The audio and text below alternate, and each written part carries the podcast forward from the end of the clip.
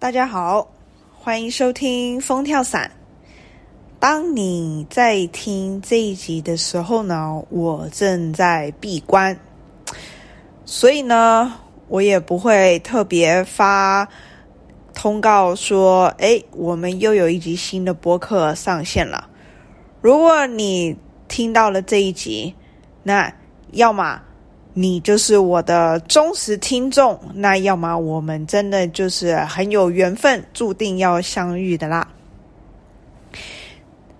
因为现在正在闭关的时候呢，我也没有把我的电脑带在我的旁边，所以呢，这一集呢，连剪辑啊，连前置的音乐啊，就都省了，因为我也没有，我也没有这个。档案能够去制作这一集的这个后置，所以呢，就直接录了，然后就把它放到了这个平台上。那这一集呢，其实我们就来随便聊聊点东西吧。最近一定有很多谣言纷飞的在说：“哦，我和五哥离开英飞了。”那是的。我们离开英飞啦。其实呢，这个原因也不需要特别的去多做揣测。很简单呢，当举例来说，就打个比方好了。如果两个人在一起，那一个人呢，他不断的努力上进，然后一直往上爬。那另外一个人却一直停滞不前，那慢慢慢慢的，这两个人呢，他的路呢就会开始分道扬镳了，就不在同一个路线上了。那你也可以把它说成是，哎，古代的后宫，哎，皇上有很多的佳丽，哎，那可能呢有个佳丽呢，她。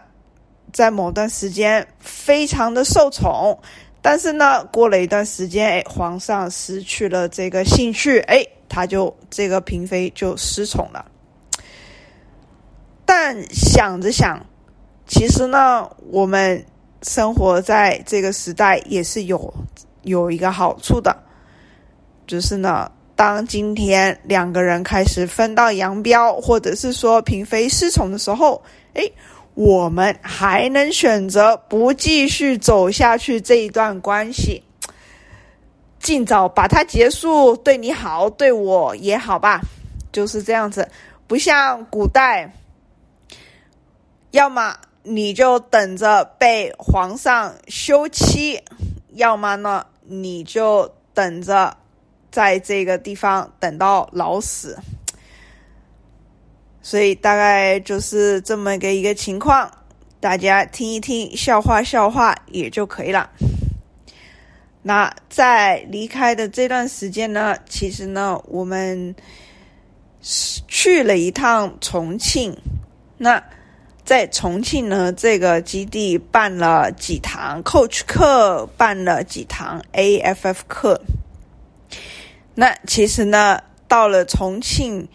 我遇到了好多一些背景跟我截然不同的跳伞者、跳伞教练，其实他们有很大的一部分都是从国家队出来的。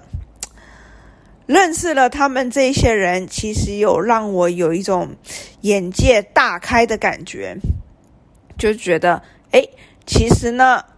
在这个世界上，学跳伞不是只有单纯的一条路，它其实有非常非常多不同的道路。那也不得不佩服这些跳伞教练，他们从很小的时候，大概十五六岁，哎，就开始接触了跳伞。想起来，比我们都还幸运的太多太多。我那个时候刚学跳伞的时候，其实啊。比他们现在年纪都还大，我都我那个时候都已经快要迈入三十岁了，我才开始学跳伞。那这样子其实相较起来，我确实非常的羡慕他们。那我也觉得他们跟我比较起来呢，他们有一个更另类的人生，因为他们十五岁就开始接受了跳伞，那一直到了三十岁，他们已经跳伞了十五年。那可能他们跳着跳着，哎，失去了对跳伞失去了那个兴趣，或者是说他们又琢磨了更另类的一一条道路出来。我也不太知道啊，那我们就等着看吧。总之，我非常非常佩服这些从省队、国家队出来的教练们。那其实呢，我知道呃，一般像我们民间跳伞呢，跟省队啊、国家队的跳伞教练们，其实如果没有机会的话，你其实很难接触得到。那很难接触得到，其实我们也不太了解他们体制内到底跳伞是什么样子的一个环境，是什么样子的一个训练方式。那可能我们就会不知不觉的，呃，有有一套我们自己的理论，就是说，哎，其实他们都很狂，他们的那个操作都，呃，比我们一般还要来的极限的多。但跟这些省队、国家队的教练聊了天之后呢，哎。我才意识到为什么他们的这个走的路跟我们有一些不太一样。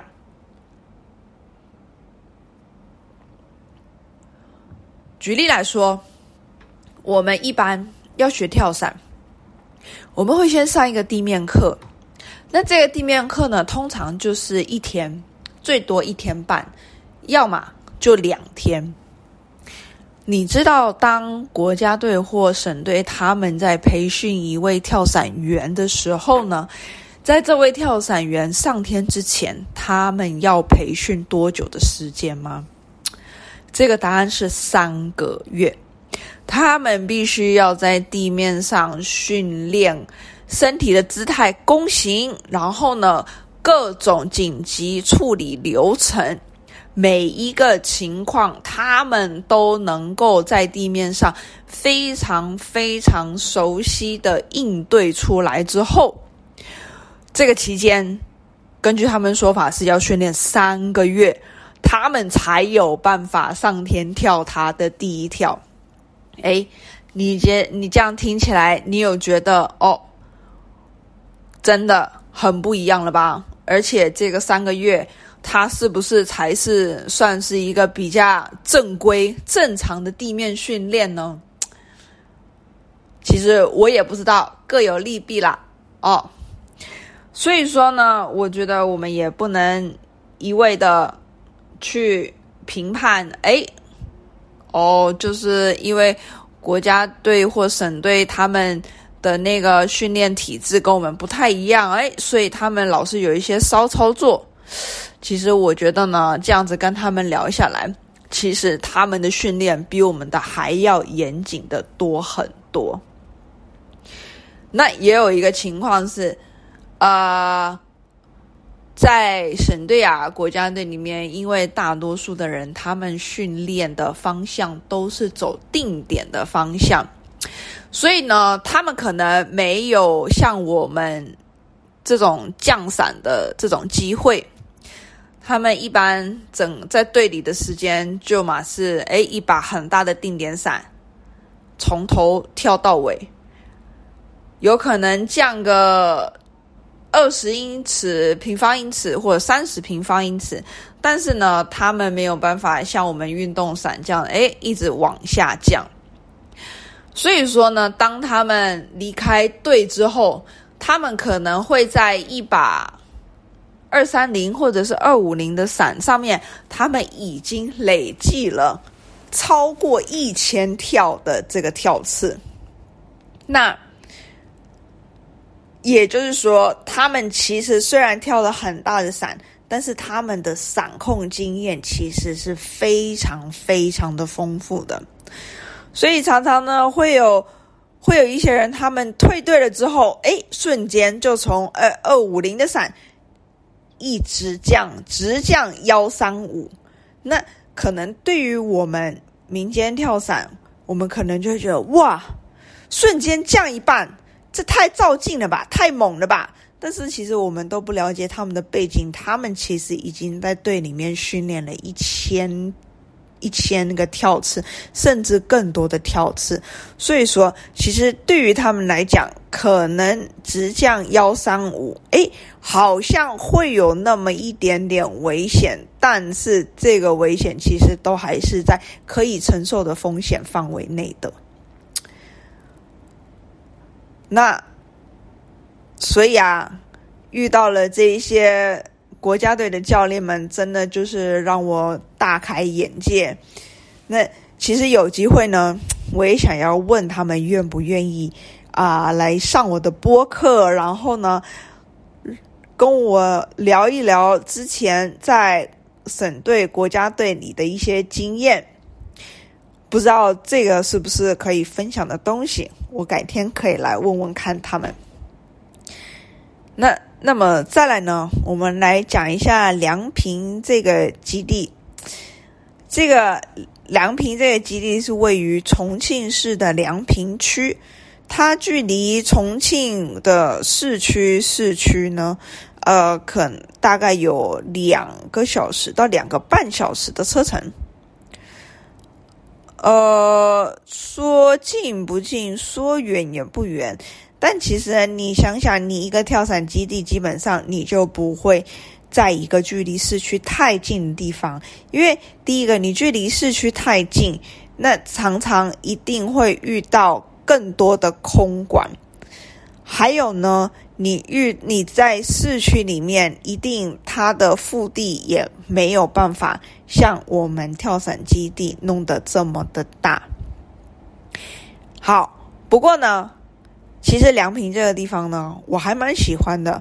它是一个很有人情味的地方，它就很像是一个，就是一个很，就是一个小镇。然后呢，人情味蛮好的。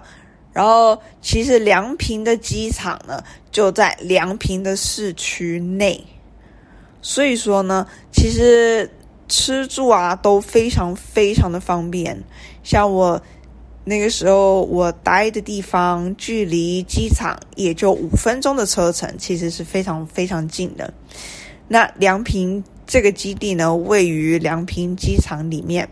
梁平机场它其实是一个民用机场，以前有那个民用大型飞机会在这边起落的，所以它的跑道足足呃。我也忘了有多长，大概有二点五公里至三公里这么的长，所以整个机场的腹地是非常非常的大的。虽然它有一块制定的降落区，但是整个机场内部也都是草地。那你如果回不到着陆区，你也可以落在其他草坪上，都是没有问题的。呃，我不太知道要怎么样用这个比例来说。这样讲好了，它机场的范围大概是罗定的两倍大，这么大，真的是非常非常大的一个空间。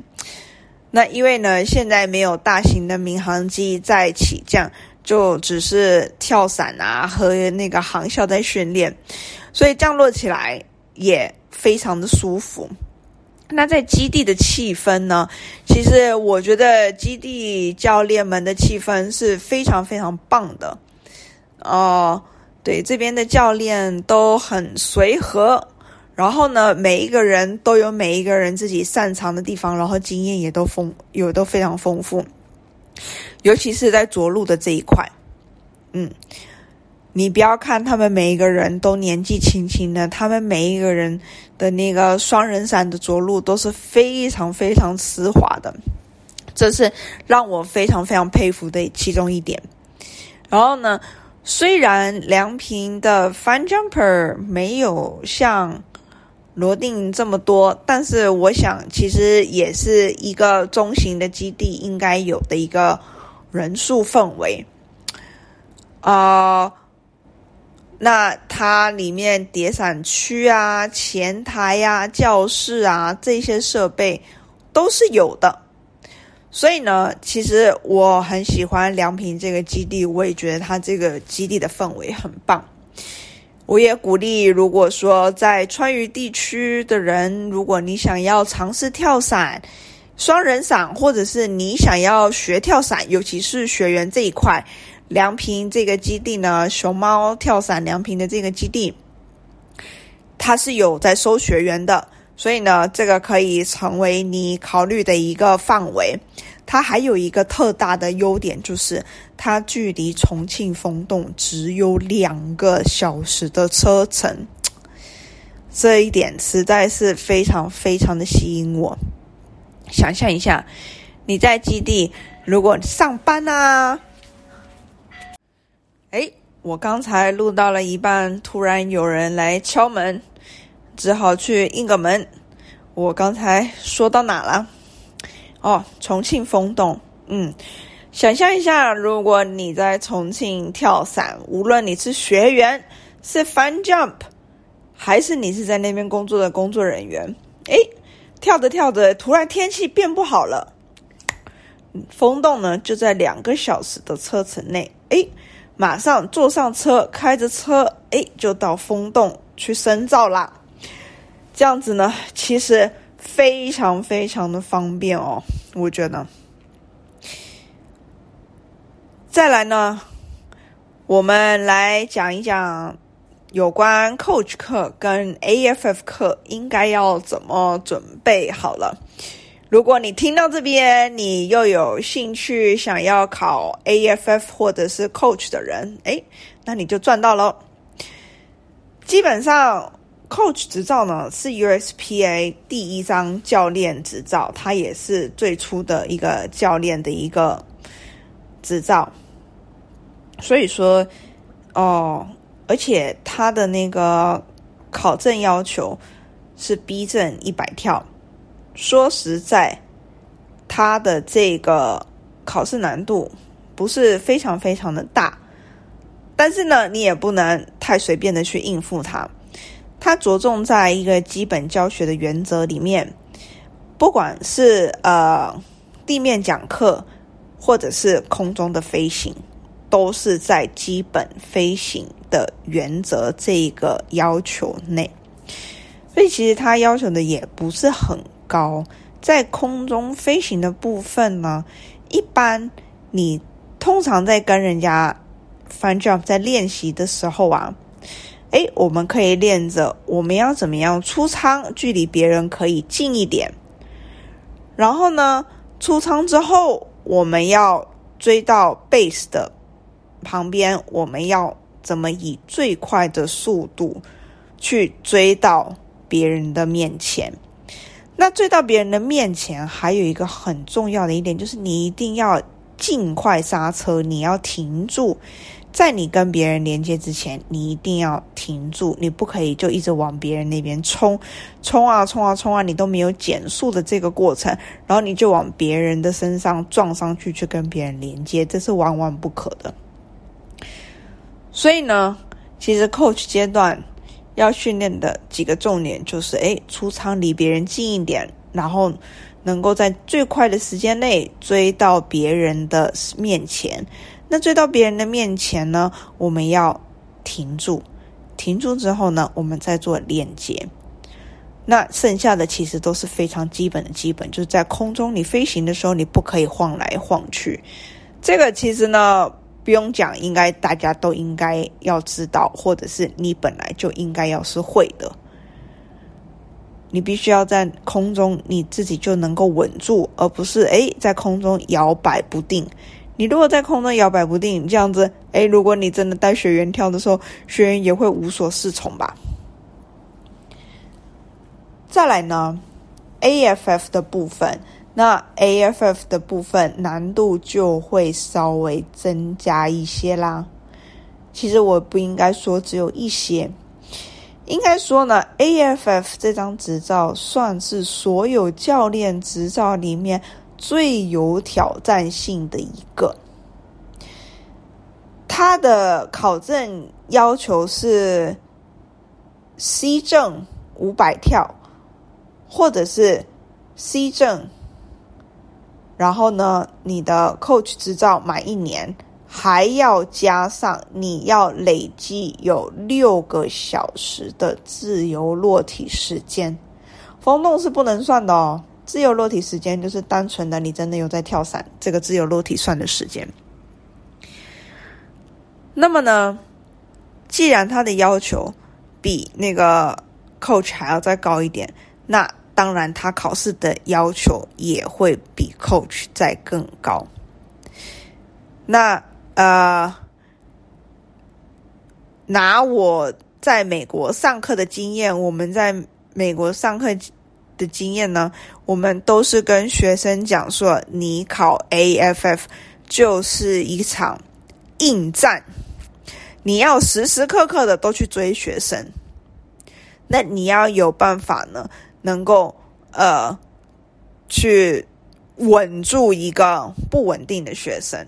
那什么叫不稳定？这个不稳定可能是学生在转，或者是学生翻了，那你要有办法能够去。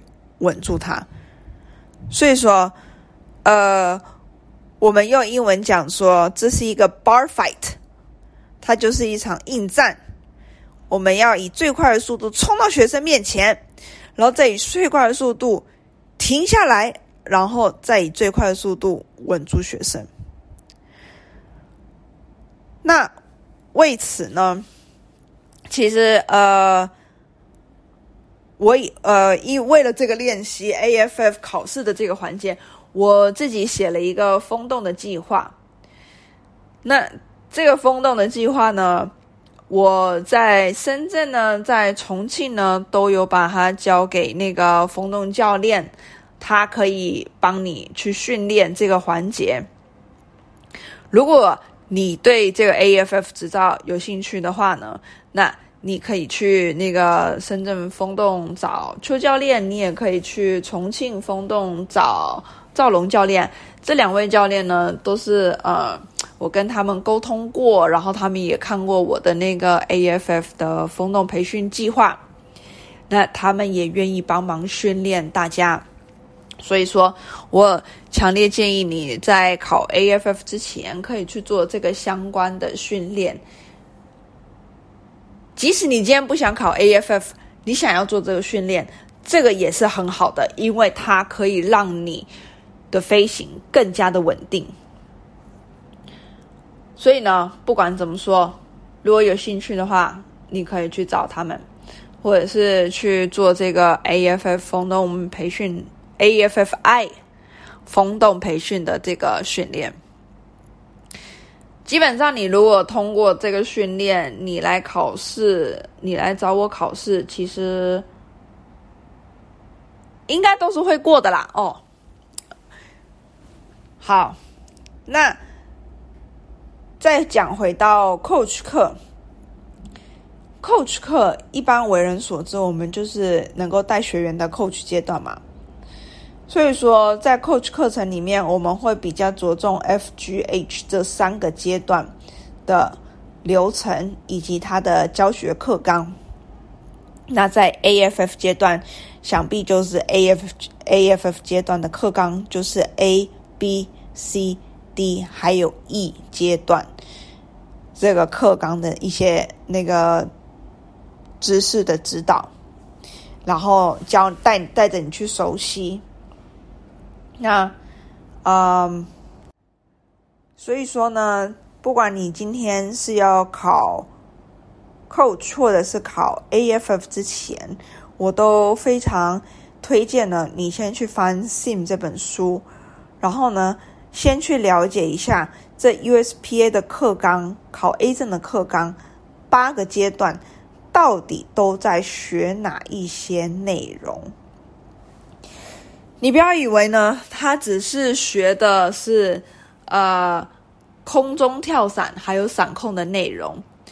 其实呢，在 USPA 的课纲里面，它每一个阶段有五大类型的学习内容，分别是出张和自由落体、伞控，还有装备，还有紧急流程。紧急处理流程的复习，那还有那个出仓点的判断，还有最后一个有关跳伞的规则，有这六大类的学习目标。